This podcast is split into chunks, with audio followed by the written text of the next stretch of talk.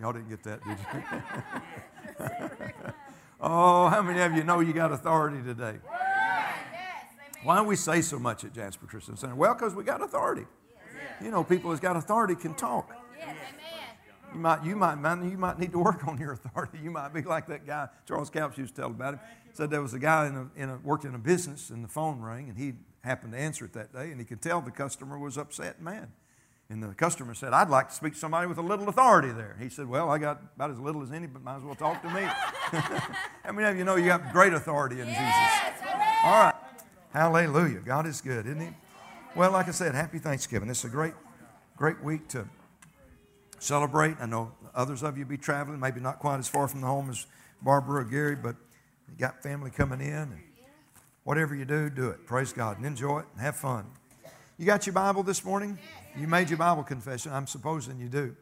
So go ahead and take your Bibles, and we're going to look at some scripture this morning, receive some good things from God. I'm, I'm going to have fun for both of us, so don't worry if you, if you don't expect to have any fun today. I'll, I'll just celebrate for the two of us. We've been talking for three weeks prior, and today will be our fourth Sunday morning on possessing tough faith in a tough world.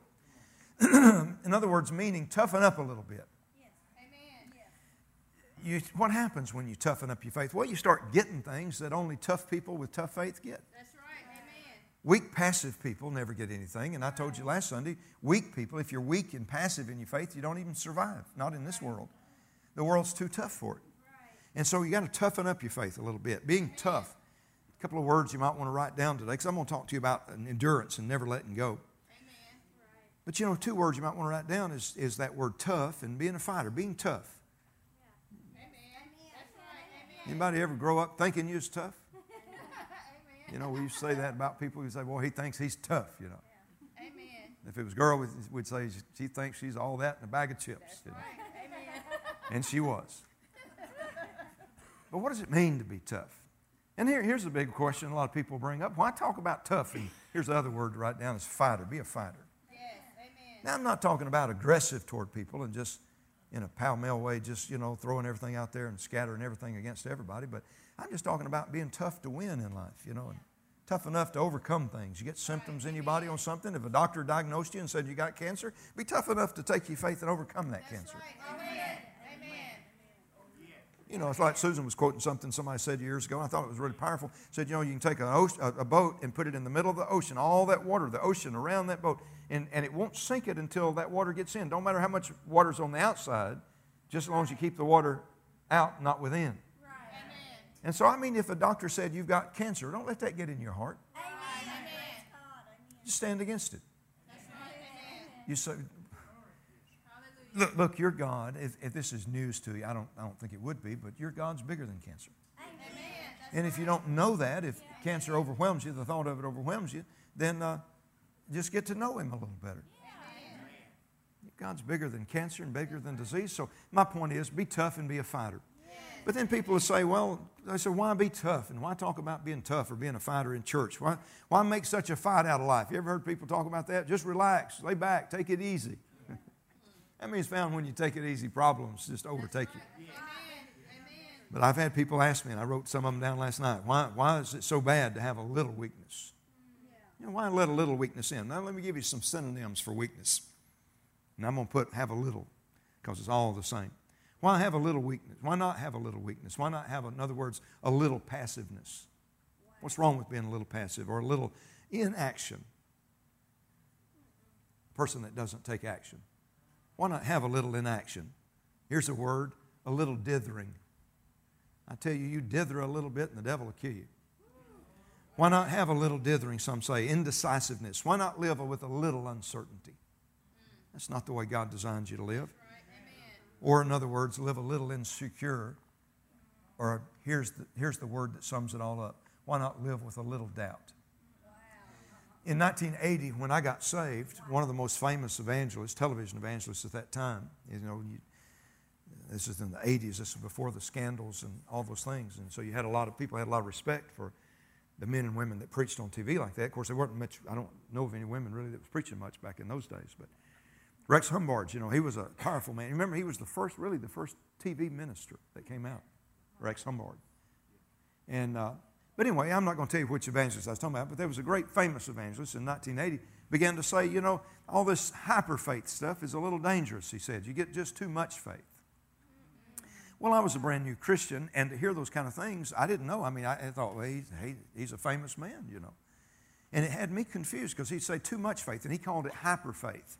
In fact, he went as far, Brother Reggie, is to say hyper faith is when you have too much faith, he says it actually becomes uh, occultish or it becomes false doctrine to have too much faith. And it, it really put me back a little bit. You know, it set me back. I thought, man, because I, I was working hard on my faith. I wanted to have great faith. I was listening to other preachers talking about having great faith. And this man said you could have too much faith and, and it just gets you in trouble, you know, just, wow. just false teaching to have too much faith. Wow. And so he put out a little book during that time, and I won't tell you about it. I, have got one of those books in my possession, but not where I would read it or give it to you to read. But I always wanted, because if I tell you this story, I want to have proof that, that he wrote it. Right, right. but he said in that, it, it, the title of the book was to have balanced faith. He said you got to, and this is what it said in the book, you got to have a little bit of faith, but a little bit of doubt. This was a famous evangelist, getting more people saved at the time, but this is what he was teaching. Got to have a little faith and a little bit of doubt. Got to, and he went on to say, you got to have a little bit of healing, of course, but a little bit of sickness too in this world. Got to have a little bit of money, but a little bit of poverty too. And that was his book. And it really, literally, huh? I didn't say it was. I told him I wasn't going to tell what you just told. because I, I wasn't saying it to put down the man. I was bragging on Rex Humbard. It's okay. She, listen, listen. When I go through my life not listening to her, it's time she don't listen to me at times. It's fair, only fair, right? But it had me confused. It really did, Brother Gary, because I was a young baby Christian. I didn't have anybody to guide me or anybody to direct me, and uh, other than, than those TV ministers, because I didn't have a, a pastor that well, if I, I'll tell you what my pastor told me during that time, and he, he was a good man. I'm in the Methodist church, I'm talking about. The pastor that I had, he told me, he said, Brother James, now, because he saw I was so hungry for God. And he told me this. This is Brother Jack Graves. I mean, this was not bad what he said to me, but he, he, he honestly told me, he said, Brother James, he said, you are going further in God than I know where to take you. He said, I, I don't know. And, and he, he said, I don't know how to father you to where you're going to that next level. He said, I'm not there. He said, Now I know some, he was talking about the Methodist Church. He said, I've got a friend, David Nelson. Some of y'all know David Nelson. He was a conference evangelist for the Methodist Church back in the 1970s, and this was 1980. He said, Brother David is a Holy Ghost Spirit filled man, and he speaks in those tongues like you do. and he said, He knows a lot more about spiritual gifts than I do. He said, I cannot father you. Wow. He said, I'm going to connect you to people that can take you further because you're not staying in the low level like the people in the pews. He said, You're hungry. And he said, I've got to direct you the best I can to people. And he did. He, wow. he put me, and, and, he didn't know. So I didn't have people that were directing me really strong at that time. Where I was hungry to go, I just had the word, and I had, of course, Brother Copeland. The only fellowship I had with Brother Copeland was through a cassette tape or the television. And then I had this other evangelist with that book come, talking about balanced faith. And he said, You got to have a little doubt and a little unbelief. But what's wrong with that? See, what's wrong with that, having a little bit? Well, first of all, this is what I discovered. I went back to the Word of God and I began to do a study. I, am going to tell y'all what I did. Y'all, y'all, y'all want to hear what I did?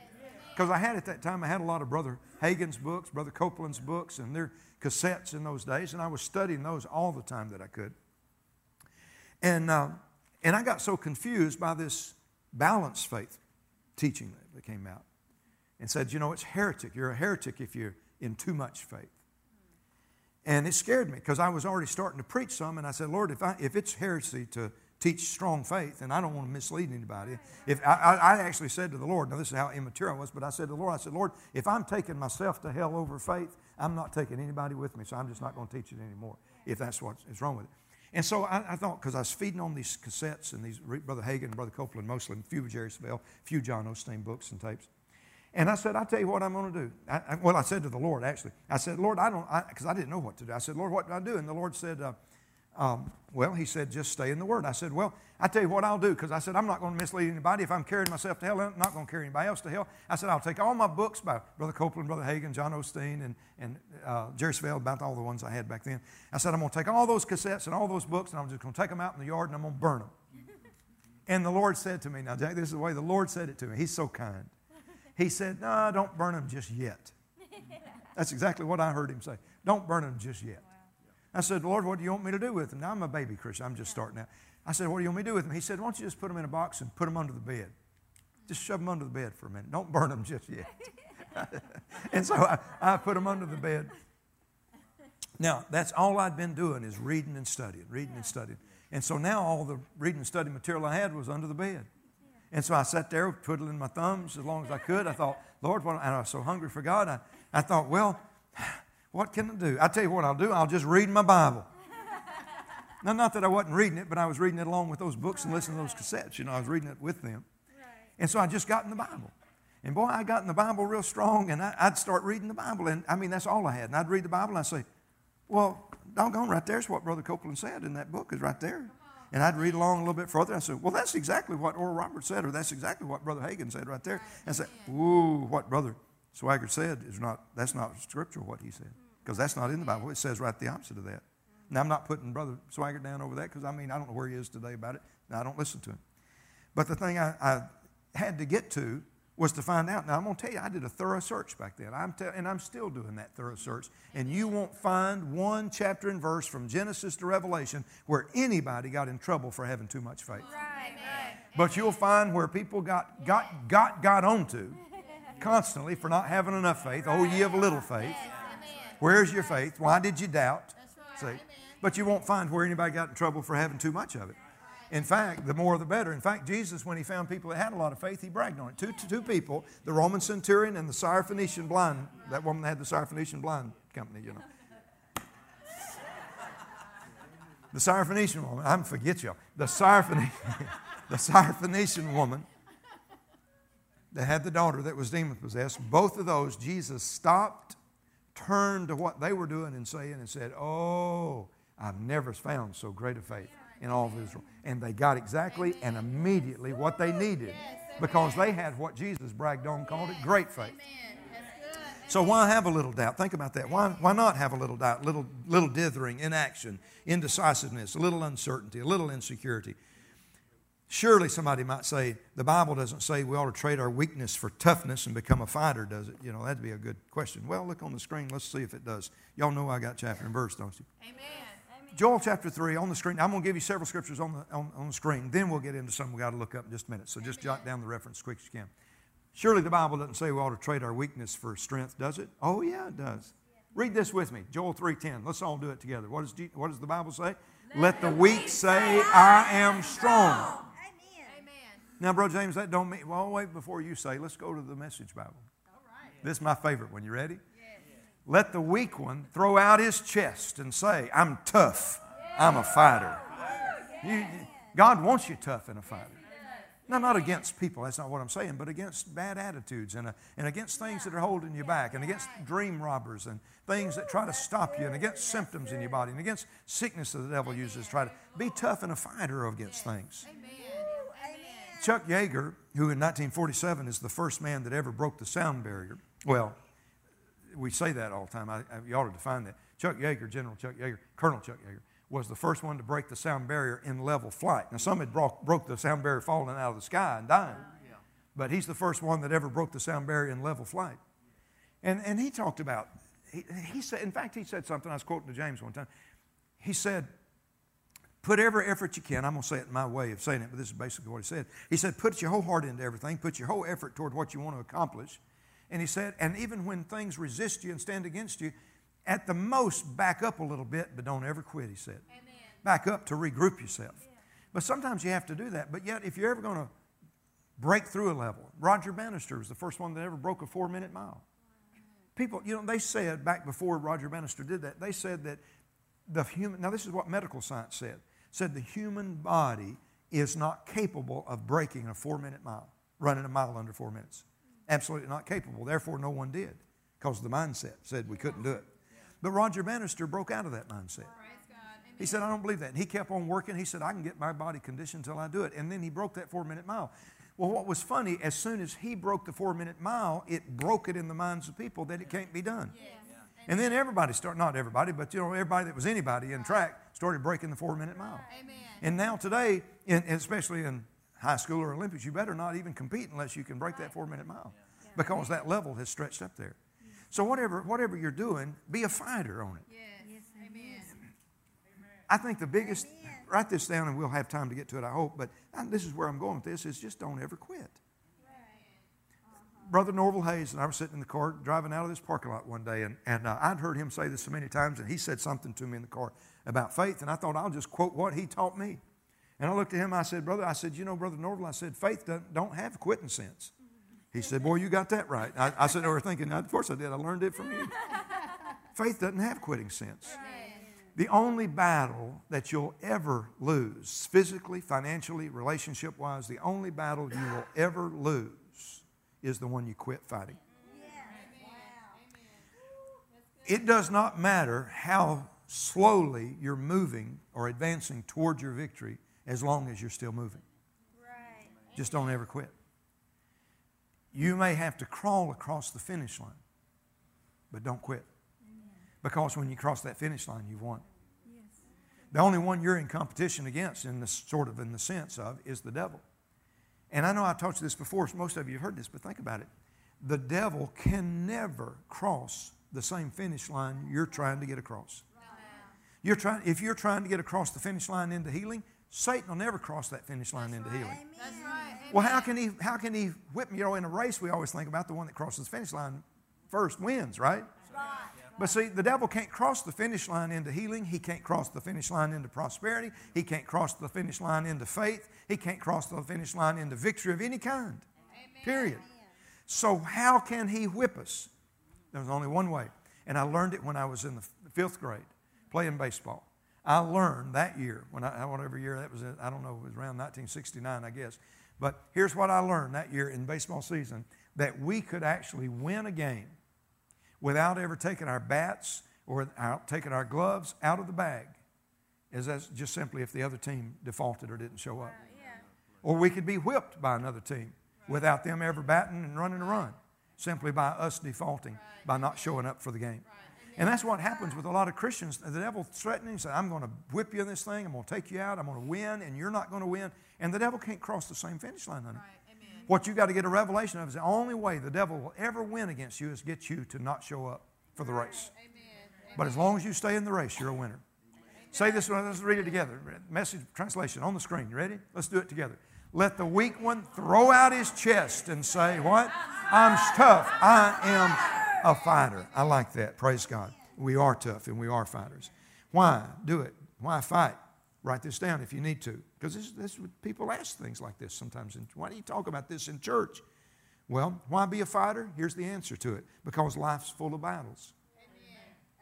And if you don't fight because there's full of challenges, you're just not going to win in life. You're going to have to stay showing up for the game. I said to you last week, thinking like a, a boxer analogy. And if you didn't write this down, write it down now. Boxer, you know, has to keep answering the bell. You make sure you keep answering the bell. Every time that bell rings, you come out of the corner to fight again. In other words, you come out of the fight, out of the corner to say, I am healed by the stripes of Jesus. And if you feel like you're knocked down and just whipped for the last time, and you think, I'll never get back in that ring again, and you hear that bell ring, let that bell ring do your challenge. Amen. I'm coming back again. I mean, he might try to hit me again, but I'm coming back out there. And I promise you, the way you win victories is to outlast the devil.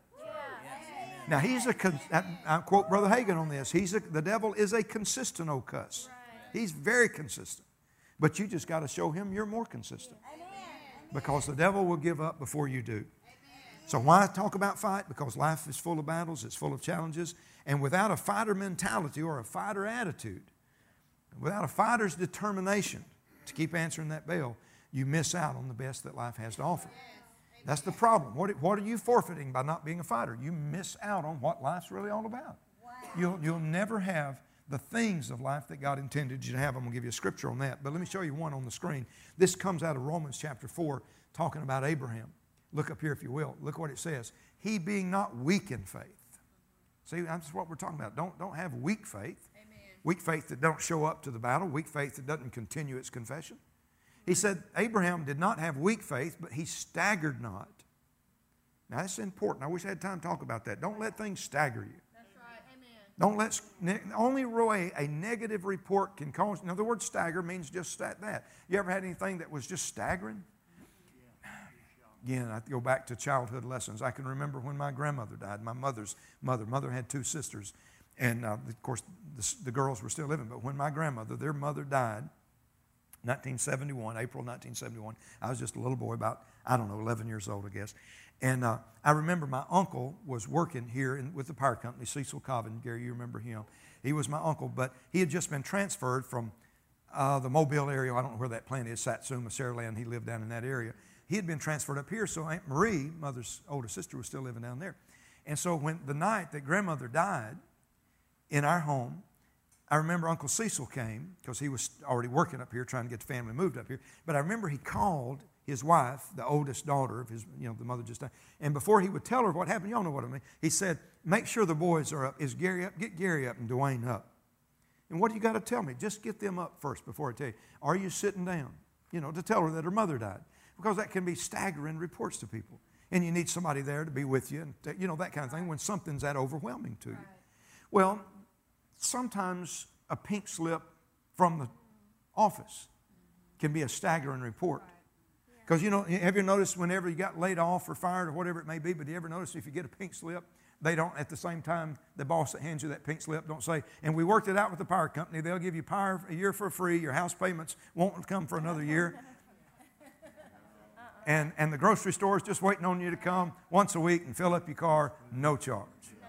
No. What does your mind go to with that pink slip? How am I going to make that house payment? How am I going to keep the kids in school? How am I going to feed my family? How am I going to do all the things, all the promises I made to my family? Come on, talk to me, somebody. Well, see, you're going to have to fight through that because, and, and, so, but the man of faith, if you get a pink slip on your job, the man of faith says, or the woman of faith says, I tell you what, it's a good thing they got rid of me. Now I can take that better job that's coming. The devil says, Where is it? Yeah, the devil asks, Well, you'd like to know, wouldn't you, devil? But me and God already know. I got inside information. That's the kind of thing I'm talking about fighting.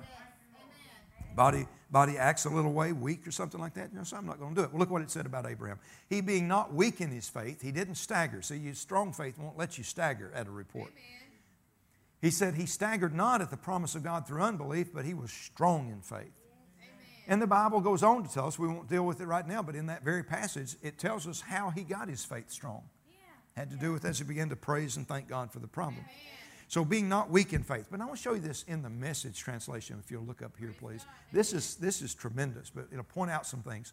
He being not weak in his faith, he staggered not at the promise. All right, here's the, here's the message. Ready? He didn't tiptoe around God's promise, asking cautiously skeptical questions. That's the way a lot of Christians are. Do you think it'll work out?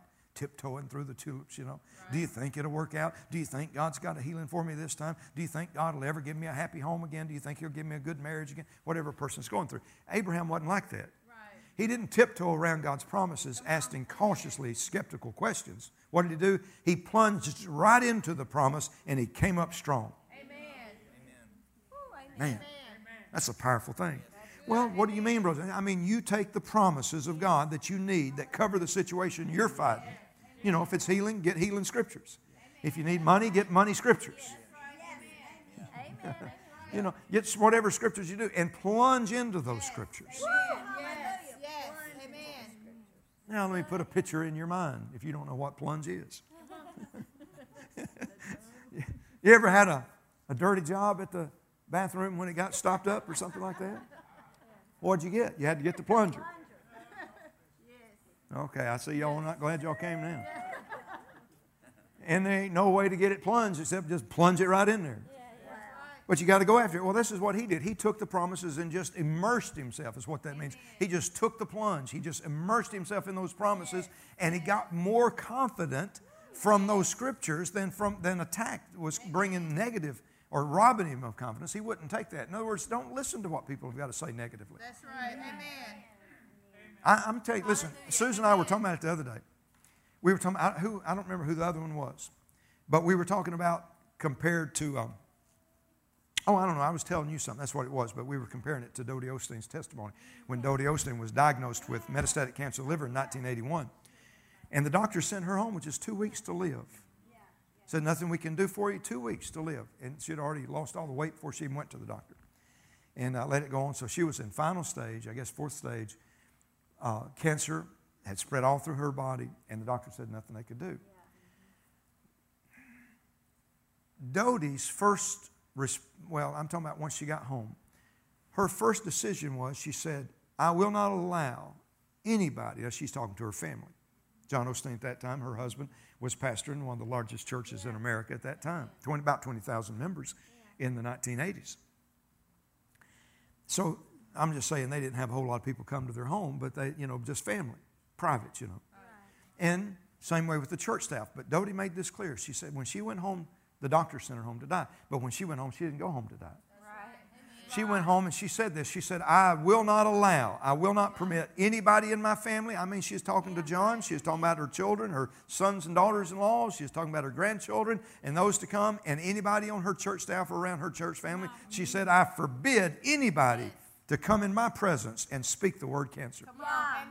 She said, I will not allow that word to be spoken. Come on. Amen. I mean, she wouldn't even talk about it. It, you- you- not the word. Now, she plunged into the promises. You can talk to me about healing, but you can't talk to me about cancer.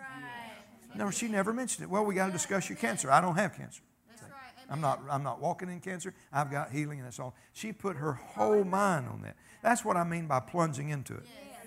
You know, when, when you plunge into something, you're not good for anything else. You ever notice the plunger in the bathroom, it don't use for anything else? You ever notice that? Yeah, I need a bigger spoon for this pot, so let me with that plunger. No, no, no, no, no, no, no. Are you kidding? I don't know how you are at our house, but we, we'll crawl in a window to walk around the kitchen with something like that. We don't, we don't go through the kitchen. We don't pass through the house like that. Now, see, when you, when you plunge yourself and give yourself to the Word of God, you are, as my daddy said, you're fit to be tied. Yeah.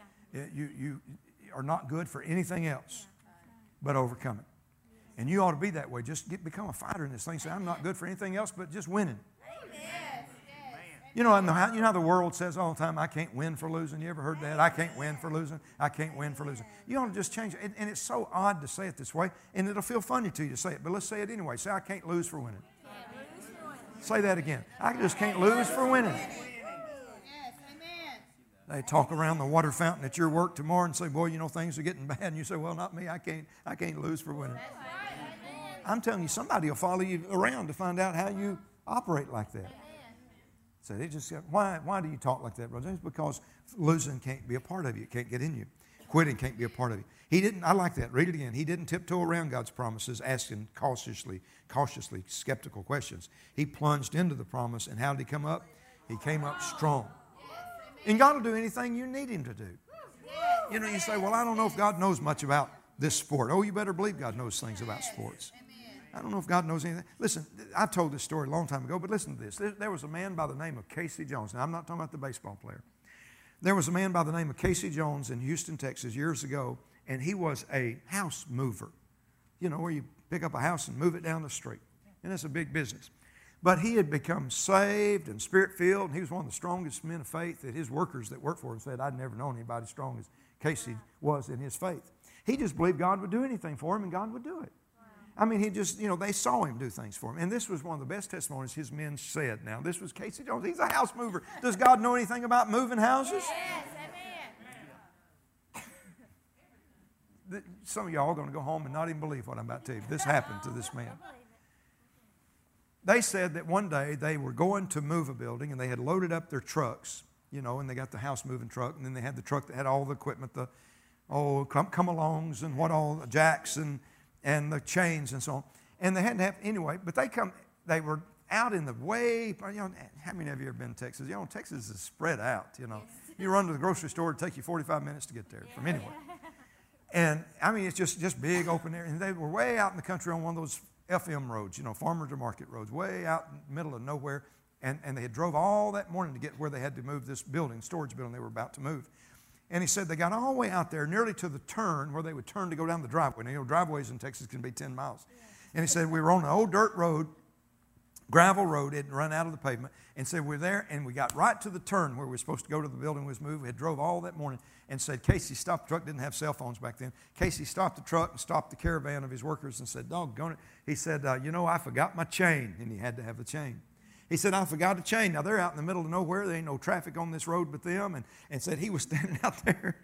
And so they said, Oh my goodness, now we lost the whole day because we got to go back. We can't do this without the chain. Casey didn't bring his chain. Casey said, That's all right though. Said, God will get me a chain. Come on. God will get me a chain. He stood out on the side of that dirt road now, just him and his three trucks parked there. And nobody, you could tell ain't nobody even been out there. and he said he's standing out there, and they said that we watched him. Said he stood out there and he said, uh, "Lord, this you little boy Casey. I need a chain. Lord, you know I need a chain. I got out here without my chain. God, this is your little boy Casey, and I need a chain." He said, "Now we were all the workers. Said we were all there, kind of standing out by the trucks, watching him. There's crazy Casey, you know." And he's just out in the road, on the side of that road, thanking God for a chain in the middle of nowhere. Amen. And he said, all of a sudden, we saw a dust cloud coming way down at the end of the road. Must have been three miles up. And we watched that dust cloud, and we didn't know there's even traffic on this road. Here came a truck down that road, said it passed us in a cloud of smoke, and it turned that sharp 90 degree like that, and a chain come falling out of the back of that truck and wrapped itself around the feet of Casey Jones. Thank you, Lord, for my chain. I mean, God knows how to get a chain to people. God knows how to get a chain. I love that story. Anyway, so we got to be a fighter. We're called to fight battles. This is a, this is a quote from Jerry Savelle. You ought to write this down. We're called to fight battles. We're, actually, I'm going to say it like this We're called to a battle that we're destined to win. Amen. Jerry Savelle. We're called to battles that we're destined to win, Amen. never destined to fail. We're called to battles that we're destined to win. Well, we're not off track talking about these things. Look up here on the screen. 1 Timothy 6:12 says, "Fight the good fight of faith." Now, you wouldn't have to fight the good fight of faith if there weren't battles to fight. So we need our faith strong. We need to toughen up so we can enjoy everything that God's got for us. Now, I want to show you another scripture on the screen before we look up something. Then we got to get in the Bible and turn to some. You ready? Amen. Write this one down. Habakkuk Y'all know how to spell that? H A B A K K U K. Habakkuk. Habakkuk. Habakkuk chapter 3, verse 19. Just jot it down, and look up on the screen with me. Amen. Now, I want you to watch this. Now, we're talking about being strong, right? Yes. So I'm emphasizing that word strength. Habakkuk says, The Lord God is my strength, and he'll make my feet like hinds' feet, and will make me to walk upon my high places. Yes.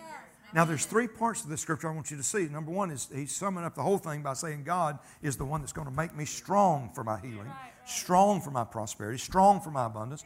God's the one that's going to make me strong. And how's he going to do it? Well, he's made my feet like hinds' feet. We're going to talk about what that means. That, that word hind, you, if you want to write this down, is reference to a roe or a deer, but it's not referring to the fallow deer. It's a, it's a female deer. This, this word hind actually means a female deer, but it does not mean the fallow deer. Now, this is interesting to me. The fallow deer, like we have around here, the fallow deer is yellow, kind of pale, earthy looking. But it's talking about the female of the, of the red deer. This is what that word hind means. Now, this is interesting because where they live, up in the mountainous areas, only the female, the red deer, the hind, goes up into the top part of the mountains and enjoys the beauty of the mountain. The stags usually stay down lower, but the hind's feet are made in such a way that she can handle the high places. So she walks in places above everything else. All right, now look, the Lord God is my strength. He's the one making me strong. How does He do it? He makes my feet like the red does, red deer's, the red female. Yeah, that makes sense to you? Like her feet only can do, so that she can walk or I can walk on high places. Now, the word high places is a term that I want you to, to listen to. You can write it down if you want to. High places in the Hebrew means elevation or height. It just means higher places, elevation or height. And in the Greek, it means the sky or heavenly.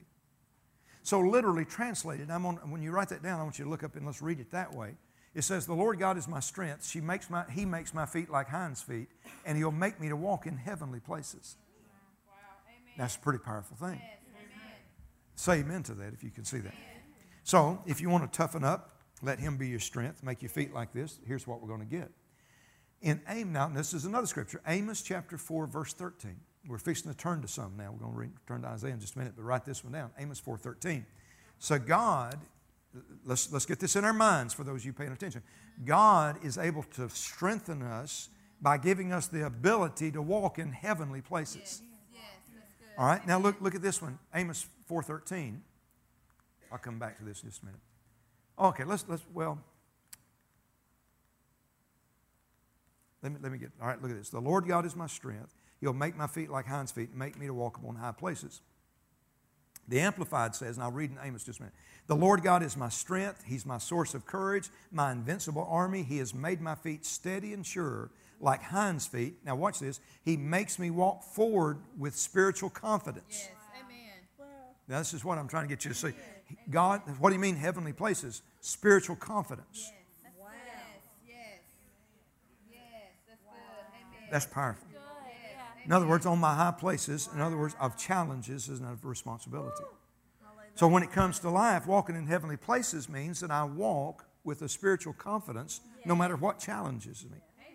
Now I'm going to show you why when we get to this, Roman, this uh, Amos in just a minute. But look at that. Here it is in the message. I like this one. This would be a good church uh, song service, wouldn't it? I'm turning cartwheels of joy to my Savior God. I tell you, it'd be God if some of us turned cartwheels. It'd be God, wouldn't it? I'm turning cartwheels of joy to my Savior God. I'm counting on God's rule to prevail. I take heart and gain strength. I run like a deer. I feel like I'm king of the mountain. Well, I, I, I chose this message translation because I wanted you to see that last phrase. I'm, I feel like I'm king of the mountain. Well, that's really what God's trying to get us to see. Now, we used to play that as children, did y'all? King of the mountain where you get up on top of a hill. Now, of course, where we'd get is on some little mound of dirt, you know, and play. And, and, and whoever stayed on top, and you'd throw everybody else down, and, and whoever remained was king of the mountain. Right. Well, this is the attitude I want you to see. Start thinking in life, I can be king of the mountain. Amen. In my life, I can be king of the mountain. Nothing can throw me off of this mountain. Yes. See, what makes you feel like king when nothing else can throw you off? Wow. Now, now look at this. Everybody say, God causes me to walk in heavenly places. To walk in heavenly places. Now, now look on the screen. Amos 4:13. Talking about God. Now, that, that scripture we just read was talking about you. But here's God. He that formeth the mountains and createth the wind and declareth unto what is his man what is his thought, who makes the morning darkness and treads upon the high places of the earth. Yes. The Lord, the God of hosts, is his name. Yes. Now I want you to see this. God walks in these high places. Yes. When he says he makes our feet like hinds feet so we can walk in these high places, he's talking about you, I'm making it in such a way that you can walk where I walk. Now, now look, this is interesting. If the Lord walks in high places of the earth, now are you watching this? Look at it when you underline it. God treads upon the high places of the earth. Where's heaven?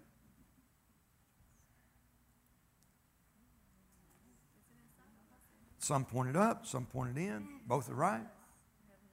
Can I give you this definition? See if you agree with me. This is what I was thinking of late last night. Heaven is wherever God is. Yeah, that's good. It don't matter, just wherever He is, heaven's there. That's what the presence of heaven is. If God walks on the high places of the earth, that means God brings heaven with Him when He comes. He, he brings heaven to earth. Then he makes our feet, strengthens us, and makes our feet like hinds feet so we can walk in those heavenly places along with him. Woo, yes, praise God. Amen. Weak people will never do that. Wow. Amen. Weak Christians will never get it. Wow. Amen. How do you how would you define a weak Christian, Brother James? Well, one that'll let his pastor preach all morning and never say an amen. ain't got a ain't got an ounce of encouragement in him. Are y'all getting this? Yes. Okay, look at Isaiah. Now turn in your Bibles to the book of Isaiah. I have just a few minutes here to do this real quick. Isaiah 49, verse 8 through 9 is what we're going to read. If I walk in high places, God will strengthen me to do it. He makes me strong so my feet become like the deer, the red doe, so I can walk in areas that the rest of the world can't get. You know, Susan and I get kind of tickled about it. This is not better, don't make us better than anybody else, but it gives us a place to pray better than anybody else we learned back some time back our water pressure had gotten low at our house. Of course, we're in Jasper City, city water.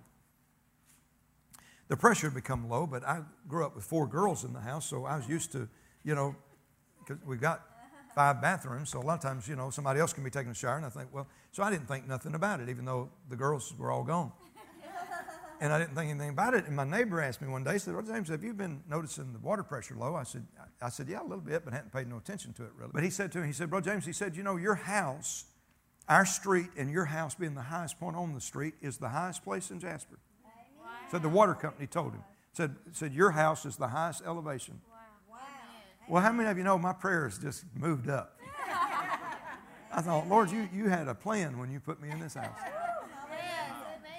Susan and I, our prayer room is the highest point in the house. We go into the, we go up into the high area. Of course, we just. But anyway, I always think about that when we pray. I think, Lord, you put me somehow over so I can look down on this county and area and just pray over this city. And, and so we do. Amen. But I don't know. that. You said, one of things, I wasn't sure what to write down about that. Nothing. Absolutely nothing. But it just gets me excited to think about that God would put us there so we can pray. Now, Isaiah, everybody say high places, heavenly places, heavenly places. All right, Isaiah 49. This is, this is getting good to me. Learn to study in the Bible. Now, verse 8 Thus saith the Lord, so we know God's talking, in an acceptable time have I heard thee, in a day of salvation have I helped you, and I will preserve you, and I'll give you for a covenant of the people to establish the earth to cause you to inherit the desolate heritages. Verse 9 So that you may say to the prisoner, Go forth, to them that are in darkness, show yourselves. They shall feed, talking as a reference to me and you, you shall feed in the ways, and their pastures that they feed on shall be in all high places. Amen. Now remember, this is a reference to heavenly places. The person that decides they're going to be strong, tough, and a fighter gets to feed in the heavenly places and walk with God. We Christians don't experience that. And I like to think that when we come into Jasper Christian Center, I understand you can go to your mama's house when she puts food on the table and not eat if you don't want to. But I tell you, we put a meal out, and I believe we're feeding on high pastures, heavenly stuff. Heavenly stuff taking us to this place. But be tough enough to use your hinds feet. Tough enough, in other words, to dream your dreams. Believe that you can. You've got to believe that you can, saints. Right. Now, I'm, I'm, I'm, about to close, so let me just say this real quick. You've got to believe that you can at any age. Yeah. Believe that you can still do whatever that God's putting in your heart to do. Winston Churchill, you know, one of the greatest men of the 20th century, the, especially during World War II, and led Britain and so on into their victories. Winston Churchill said this He said, Never give up on a dream that you can't get off your mind. One that you think about every day and every night, one that you just dream about all the time. At any age, keep dreaming, keep fighting for that dream. I read a testimony just last night of a 93 year old man, and this is what he said. He said, I've had a, now this was him at 93. Everybody say 93. 93. His testimony was he said, I've had an inferiority complex for 93 years. That's a long time to carry a, a complex like that. He said, I've carried an inferior complex for 93 years. And then that the day he made this testimony, he said, and I got some good teaching on positive faith. And he said, I am now free from this complex. And here's what a 93 year old man said I'm now rid of this complex, and the future's looking good. That's 93. I know some 20 year olds that don't think the future looks that great. But here's a 93 year old man say the future is looking good. And I wish, you know, but it takes, what does that? Well, it's positive faith. This man is strong in faith. Truth is, God has made you inferior to no man and to no situation or opportunity. So stand up, write this down. Stand up to people and things. Now, I'm not talking about being ugly to people, but I mean, don't let people pull you down either. Amen. That's right. Amen. We used to have a, Y'all gonna get me in trouble now, Lord. This is gonna get me in trouble. We used to say when, when people bothered us, we'd say something like this go take a hike or go jump in the lake. You remember those kind of things? I'm talking back in the 70s now. Go take a hike. You need to say that to people in a nice way. You know, just, uh, uh, you know, get out of here. You know, get, or get off my back, we'd say. Well, somewhere we need to stand up to people. I, I, don't, I don't mean, you know, when people try to tell us you're not going to make it, just say, well, go take a hike because I'm going to I'm gonna walk. Right. Are you kidding, man? I'm walking with God. I, I'm walking in high places right now. I can do anything, but you've got to believe that you can. Tell the rest of the world, just back off. And say this scripture every day, this confession every day till it sticks that with God's help, I'll not be afraid of anybody or anything. And I'm going to I'm going to get you to confess that with me, but look at the scripture that backs it up. This is Joshua chapter 1, verse 9 in the Amplified Bible, if you'll look real quickly on the screen. Are you ready?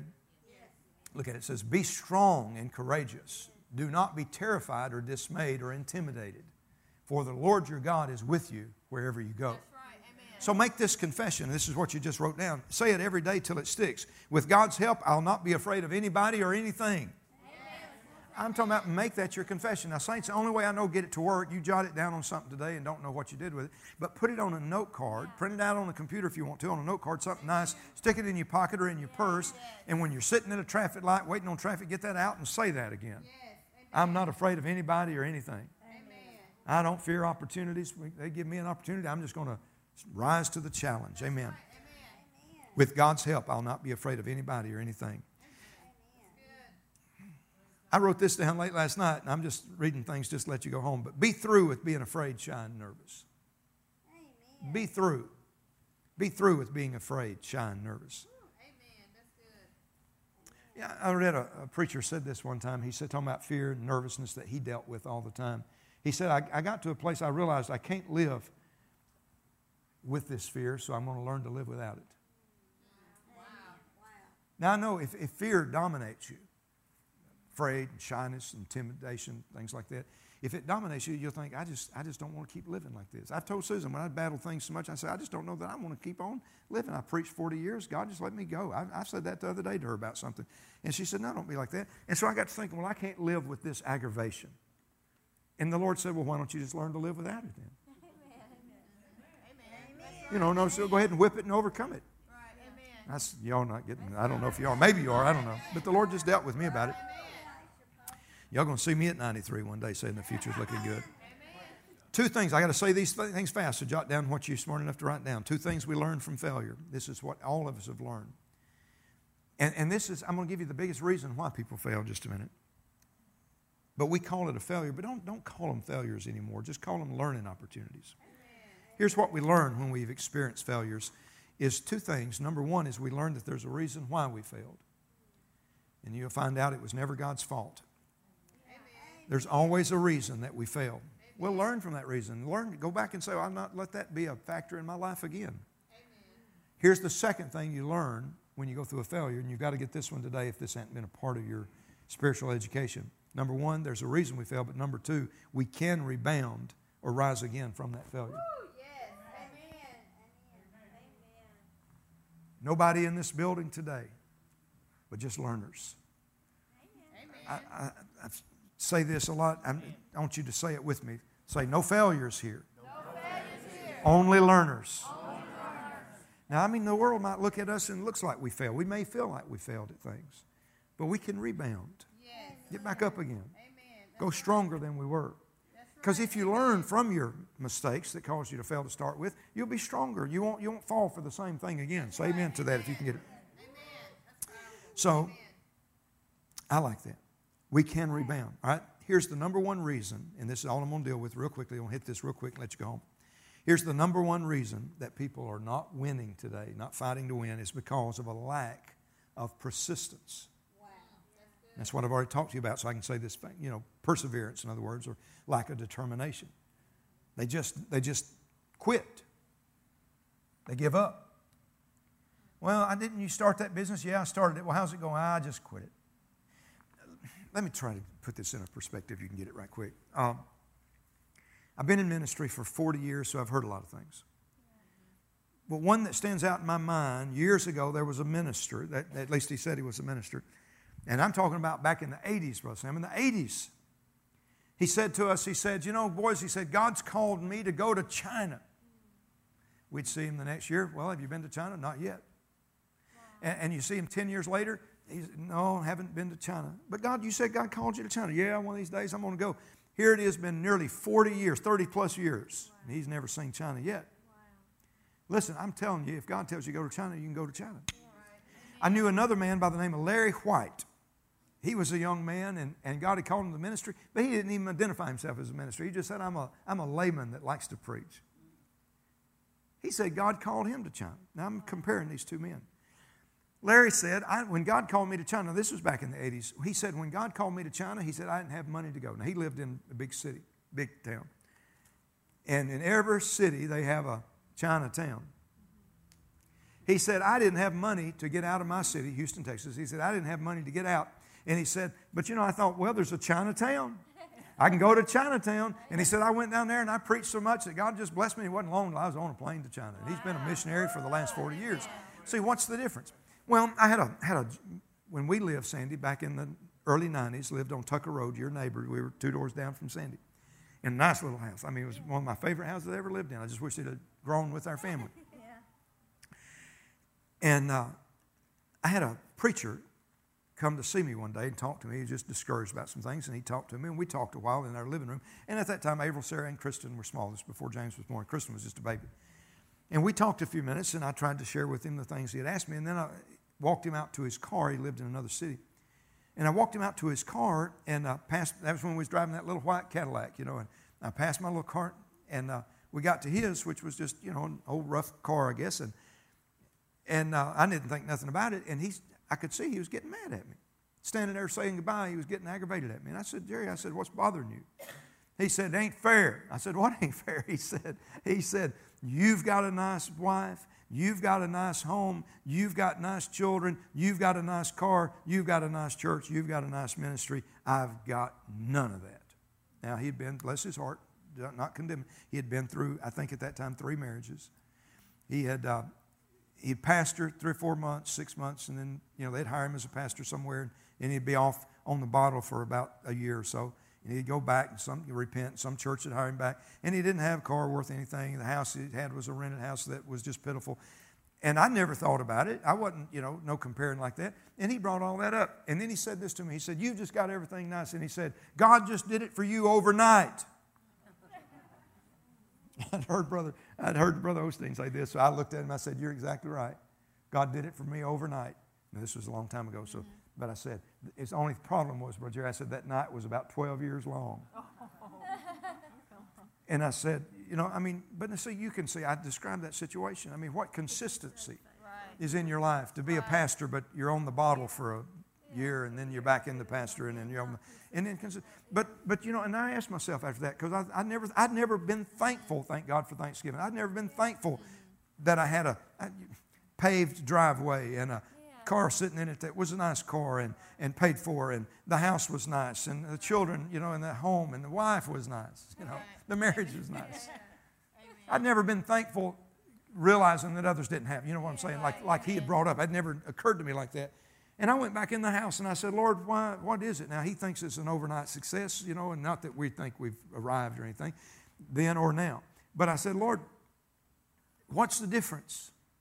And the Lord said, because you never quit. He said, You went through the same pressures that drove him to the bottle, but you didn't quit. You didn't go back to the bottle. Well, you just got to be a non quitter. You got to have perseverance. Say amen to that if you can see it. I know, I know time's gone. I just, mm, Joshua 1 9 says, Be strong and courageous. I like that. We've already read that.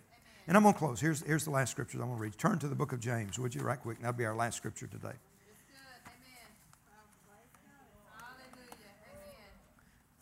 Most people just quit. That's the problem with most people is they just quit. They have no perseverance. They quit the pursuit of their dreams, quit the pursuit of their good health. You know, medical science is learning this now. Used to, they'd make fun of us and put us down, but even medical science knows now that there's a natural cure for just about everything. How many testimonies have we read, just naturally speaking, where somebody be in last stage of cancer, sometimes stomach cancer or um, colon cancer and all those things, and they just get on the right diet and recovered. The information's there. We have no excuses. That's my point. I'm going to close with this scripture. Tell me if you're still happy to be at church. All right. I'm going to, this is helping me. Say this while, I'm, while you're waiting on me to turn there. Say, I'm not a quitter. I'm not a quitter. I'm not a quitter at things. I'm not quitting on my marriage. I'm not quitting on my success in life. James chapter 5. Now, this is talking about endurance. Most Christians don't have it, they don't, they don't develop it. They just quit when pressure gets on them. But you have to persist when everything in you wants to quit. Everything wants to quit. Sometimes I feel that way myself. I've told you that. I mean, sometimes you feel that way physically. Sometimes you feel that way financially. Sometimes you feel like that. But, but it's just not, uh, and sometimes it's because of what people say to you that hurts you so bad. Paul, the Apostle Paul made a statement in the book of Timothy. He said, when I, at my first answer, which means my first preaching, when I first started in ministry, he said, No man stood with me. Howbeit the Lord stood with me and strengthened me, made me strong. See, there's that, that strengthened scripture. Well, in this one, this is talking about Job. I'm not going to spend the time talking about Job, but I want to point out one thing about it. How many has ever read the book of Job? How many of you, it'd almost be a reason to fail if you meditate on some of them. You think about, you know, because most, I, I tell you the reason I say that is because most of us have heard sermons on Job that didn't match the book of Job. You know, that people say Job went through problems for years, lost everything. Do you know most Bible scholars agree that the book of Job didn't last more than nine months right. max? Right, right. Some say it was as little as a few weeks. Yeah.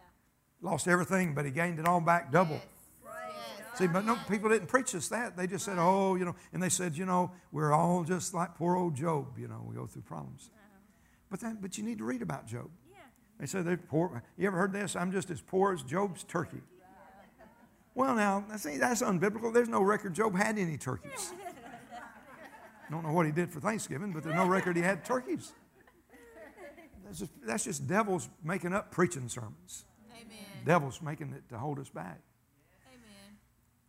The book of James sums up the book of Job in this verse we're about to read. It says there's one thing that God wants us to get from the book of Job. But he starts out in verse 10, talking about all the prophets. He says, Take my brethren, the prophets, as an example. Now, this is our last scripture, so act like you're happy. Take my brethren, the prophets, who have spoken in the name of the Lord for an example of suffering affliction and of patience, which is the word endurance. Mm-hmm. In other words, they suffered afflictions, but they kept enduring. This will make sense when I read it to you. I have another translation. And then he gets to the 11th verse. He says, Behold, we count them happy which endure.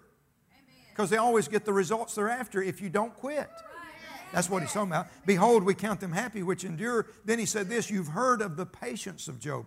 That's the only thing you and I need to really take out of the book of Job is that Job didn't quit even though he felt like it. Even though his wife told him to and his friends told him to give up, he didn't quit and he ended up with double what he ever had before.